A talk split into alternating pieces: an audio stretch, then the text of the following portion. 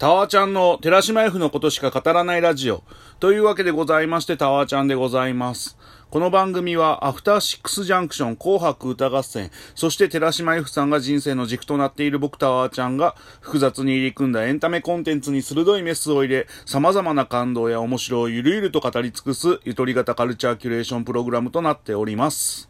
というわけでございまして、3回連続エピソードとしまして、日々変動します紅白予想シーンの最新事情と紅白で聞きたい新譜を紹介する月刊紅白予想コメンタリー。今回はですね、5月分をやりたいと思っております。というわけでございまして、まずはですね、シーンから見る紅白予想ということでございまして、えっと、5月21日にですね、 B'z が全作品のストリーミング配信をスタートしたということでございまして、これがですね、ほんとマジででかいと思ってまして、いわゆるサブスクを解禁してない三大コンテンツって、今だとジャニーズとハロプロとビーイングだと思ってまして、そんな中からのビーイング系列の B'z がついにサブスク解禁されたということで、ただビーイング系列、例えばその最近だと倉木麻衣さんとか GARNET CROW とか、ちょこちょこ解禁されてたりする感じはあるんですよね。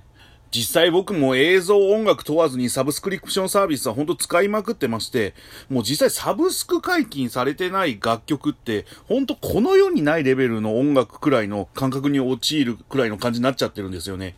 しかもあれなんですよね、その愛子さんがサブスク解禁した時に、なんで解禁したのかって誰も理解できてなくて、例えばそのポップライフザポッドキャストで田中総一郎さんが、愛子がなんでサブスク解禁したかわかんないんだよね、みたいな感じを言ってて、その愛子を追ってる評論家の方でも、その愛子がなんでサブスク解禁したのかが理解できないくらいの感じだったんですよ。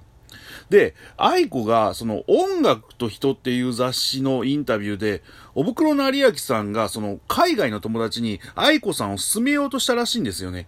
そしたら、サブスクになくて、うわ、残念だったっていう、ラジオの書き起こしを愛子さんが読んだらしいんですよ。で、その書き起こしを読んだ時に、愛子さんがサブスク解禁を決めたっていうのをおっしゃられてて、そのおぶくろ成明さんの記事を書いたのが、何を隠そう僕の友人ミヤン ZZ さんだったりするんですよね。世界が狭すぎんだろとか思っちゃったりしたんですけど、だからもうサブスク解禁されてない楽曲はほんとこの世にないレベルの楽曲くらいの感じになっちゃってる。現状、今回のビーズに関してはほんとね、ビーイングの流れだからもっと難しいのかなと思ったんですけど、全曲解禁どころか、プラス新曲まで配信されたということで、なんかめちゃくちゃ嬉しかったっていうのも兼ねまして、今回一組目はですね、 B'z を取り上げたいと思います。 B'z ですね、言わずと知れた日本を代表するロックユニット、寺島 F さんも大ファンだったりしますけど、 B'z に関してはですね、去年ちょっと紅白あるのかなとか思った時もありまして、例えばその SONGS で木村拓哉さんの回に稲葉浩志さんが出演されたりとか、NHK で B'z を見る機会ってほんと最近だとなくてですね、このタイミングでソングスに出演するっていうことは、もしかしたらビーズあるんじゃないかなって思ったりしたんですけど、その後にコロナが来まして、で、今回配信された曲も、一昨年くらいから披露された曲なんですけど、もしかしたらリリースがあったのかなとかも思うんですけど、まあいろいろ重なってこのタイミングでの配信になったというわけでございまして。でもそのコロナ以降も、例えばそのライブ映像を無料開放したりとか、あとそのリモートでホームっていう名曲を演奏されたりとか、なんていうか活動がマジ最高すぎまして、で、最近もそのライブ映像でウルトラソウルを披露してるんですけど、これがめちゃくちゃ最高なんですよね。もう紅白で見たい思いでいっぱいなわけなんですよね。ですので、ちょっとタイミング的にも今年にっていう思いを込めまして、期待したい気持ちはあったりします。続きましてシーンから見る予想。えっ、ー、と、NHK の音楽番組の流れからちょっと予想してみたいと思いまして、まずはですね、5月8日に放送されました、みんなの歌60フェス。これはですね、みんなの歌60の特別番組としまして放送されました。まあ、氷川きよしさんだったり、日向坂46だったり、リトルグリーモンスターだったりと、ちょっと豪華なアーティストがみんなの歌をカバーするというライブでございまして、これがめちゃくちゃ豪華だったんですけど、そんな中からですね、えっと、財津和夫さんを選んでみました。財津和夫さん、チューリップのリーダーでもあります。みんなの歌に採用された切手のない贈り物はですね、小学校の音楽の授業で使用されるなど、歌集などにも掲載されており、国民的愛称歌として25年経た現在も広く歌い継がれているということでございまして、財津和夫さん。まあ、チューリップを含めて、ソングスへの出演はめちゃくちゃ多いんですけど、紅白歌合戦ってなると一度も出てない状況でございまして。で、今年、まあ、小田和正さんが今度君とっていう曲を、えっ、ー、と、みんなの歌に提供されてまして、今年の紅白可能性あるのかなって思ってるんですよ。で、そんな小田和正さんと財津和夫さん、まあライバル関係と言いますか、本当に盟友同士っていう感じがあるわけじゃないですか。チューリップスのオフコースの時代から見てもそうですし。だからってわけでもないんですけど、なんかこの二人の共演を紅白で見たいっていう思いはありまして、で、みんなの歌、正直その紅白につながるコンテンツっていう感じではないんですけど、この何十年もの重みが、この二組を紅白に招聘できるとしたら、こんな素敵なことはないなって思ってまして、だから小田和正さんと財津和夫さんの共演を見たいっていう意味でも、ぜひともって感じはあったりとかしますね。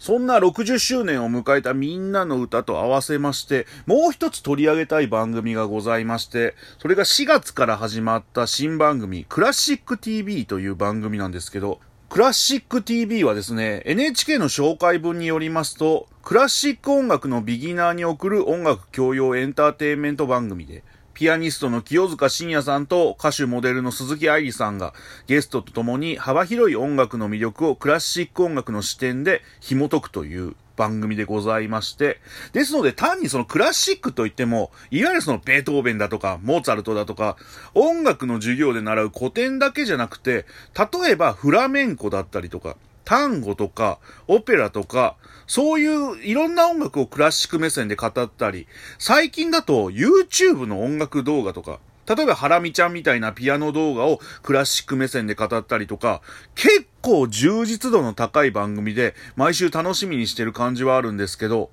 そこでですね、歌舞伎の会がありまして、あんまり僕歌舞伎って馴染みはなかったんですけど、なんていうか、その自由さに感銘を受けたと言いますか、あ、こんなことやっていいんだっていう発見とかがあったりしまして、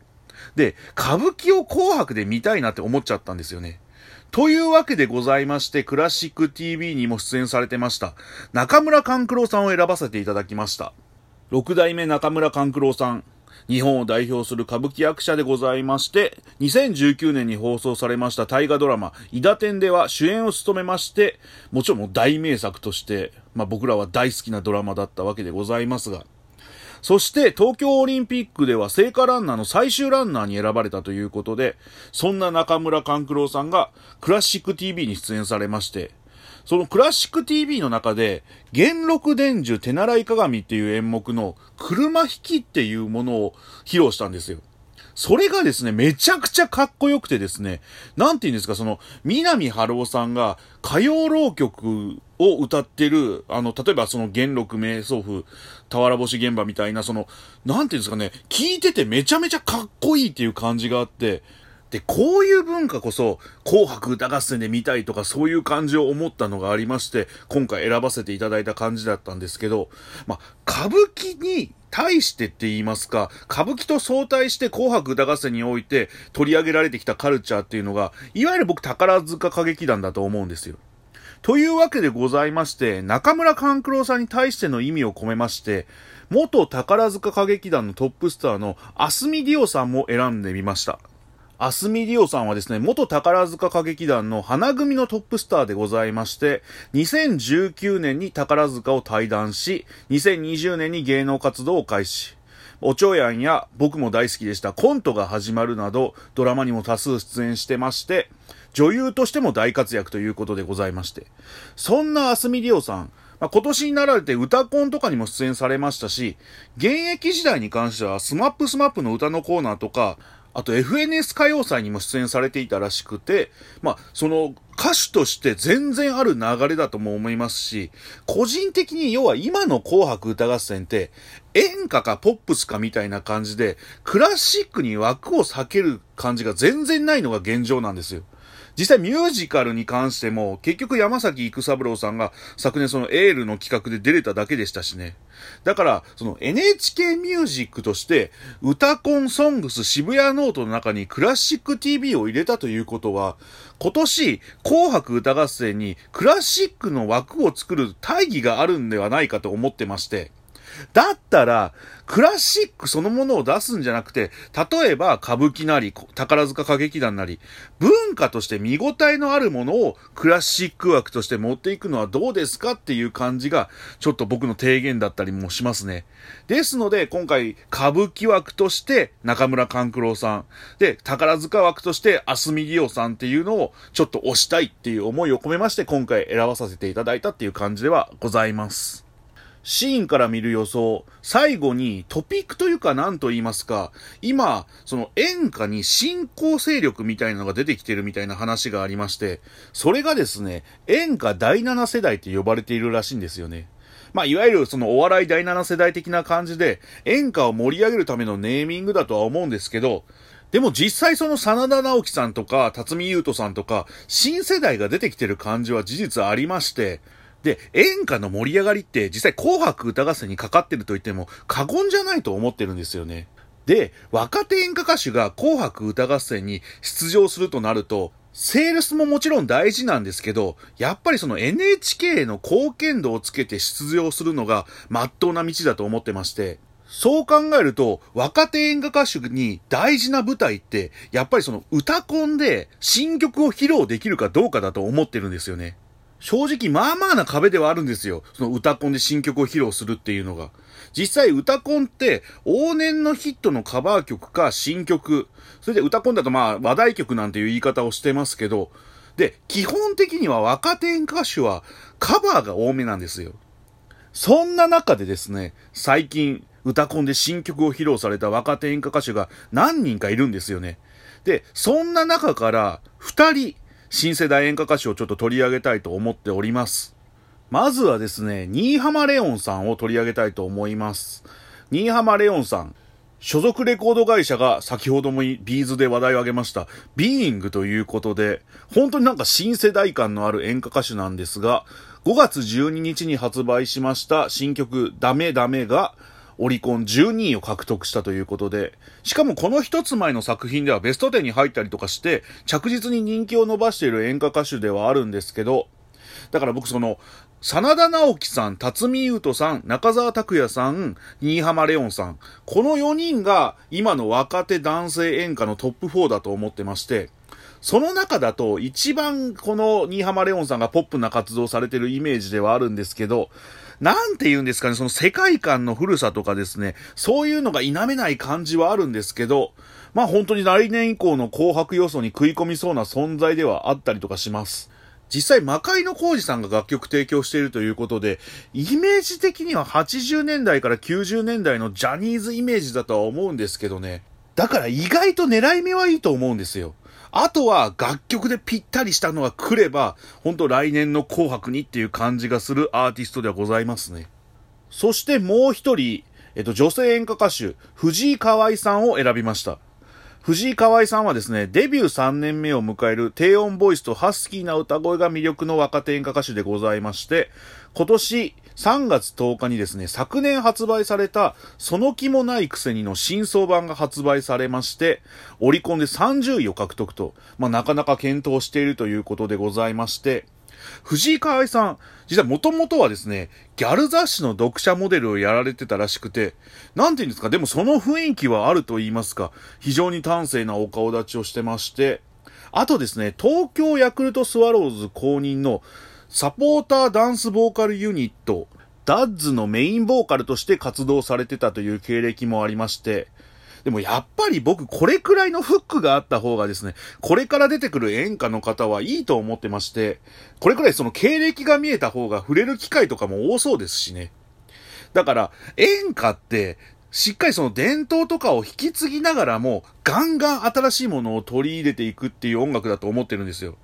そんな中で、藤井香愛さん、その気もないくせにはですね、しっかり勝負曲だと思ってますし、なんなら自作はもっと期待できる感じもしますしね。ですので、今作のそのその気もないくせにで、しっかりと下地を作った上で、来年以降の紅白歌合戦に臨んでほしいという思いはありますよね。まあ来年以降ちょっとほんと期待したい演歌歌手の一人ではございます。以上がですね、シーンから見る予想でございました。そしてここからはですね、紅白歌合戦に聞きたい新譜を紹介していきたいと思っております。まずはですね、日向坂46を選びました。日向坂46、もともとひらがなけやき坂46として活動していまして、2019年に日向坂46に改名。現在2年連続紅白歌合戦に出場している人気アイドルグループでございますが、本当にその日向坂46に関してはちょっと大好きになりすぎてしまいまして、今ちゃんとその日曜日の深夜の週のサイクルの起点として、日向坂で会いましょうが来てるほど、ちょっと僕の人生に影響を及ぼしているグループであったりするわけでございますが、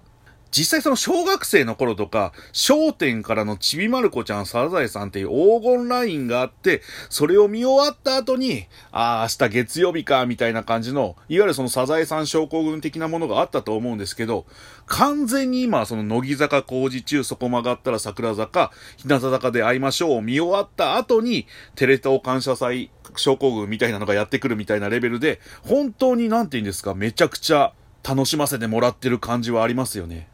ただその、もちろんそのタレント力とかバラエティ能力とかは、はっきり言って僕今のバラエティ番組の中だと、上位級に来るほどすごいとは思っているんですけど、ただ曲に関してはそこまで乗れているわけでもありませんで、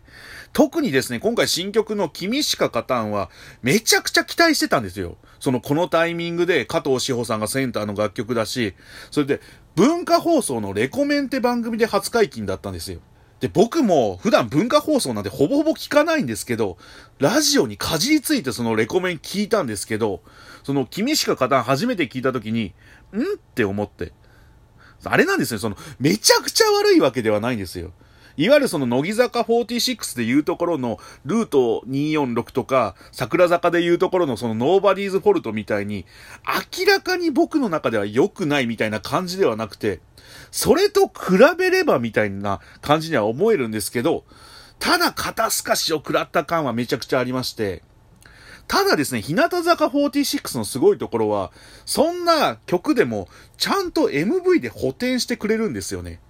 君しか勝たんも MV で見たらそんなに悪い曲じゃないんじゃないかなってくらいには思いまして。だからそれってアイドルとしての魅力が高いってことだし、これはこれで良かったのかなとは思いましたね。実際そのカップリングに収録されてるどうするどうするどうするっていう一期生の曲があるんですけど、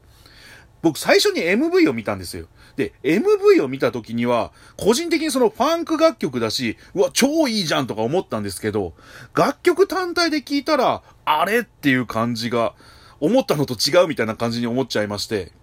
だから、日向坂46本当に期待してて、楽曲ですごい一発が来ればって毎回思いながら、本当応援している感じではありますよね。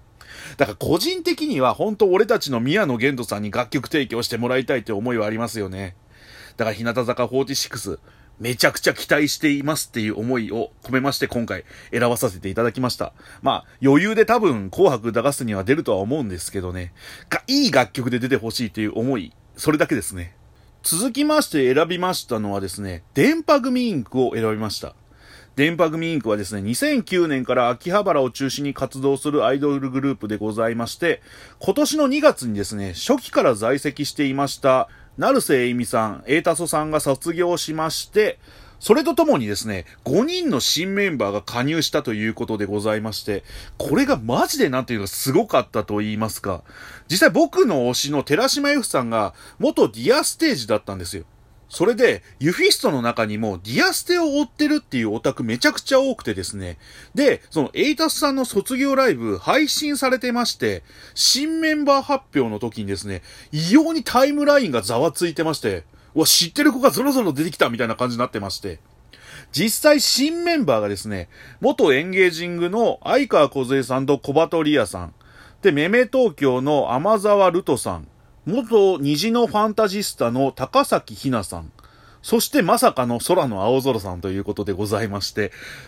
空の青空さんに関しては本当びっくりしたと言いますか、なんて言うんですかね、青にゃんさんは、いわゆるそのユッフィーさんの射程ポジション的なアイドルだったんですよ。なんて言うんですかね、もともと東北のソロアイドルででして、で、ユッフィーさんのファンだっていうことを青ニャンさん公言してたんですよ。それでユッフィーさんとの共演も多くてですね、ただユッフィーさんから塩対応をずっと受けてて、でも青ニャンさんは負けずにずっとしがみついてるみたいな感じだったんですけど、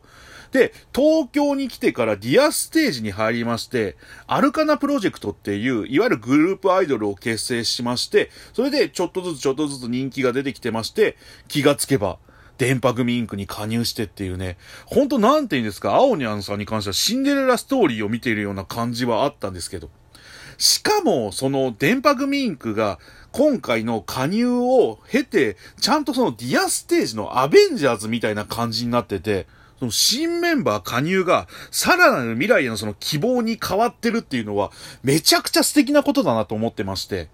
しかもそれのスタートにヒャダインさんの今回の曲が本当にぴったりで、本当電波組インク、今後に期待したいという意味も込めて、今回の予想に入れたという感じはありました。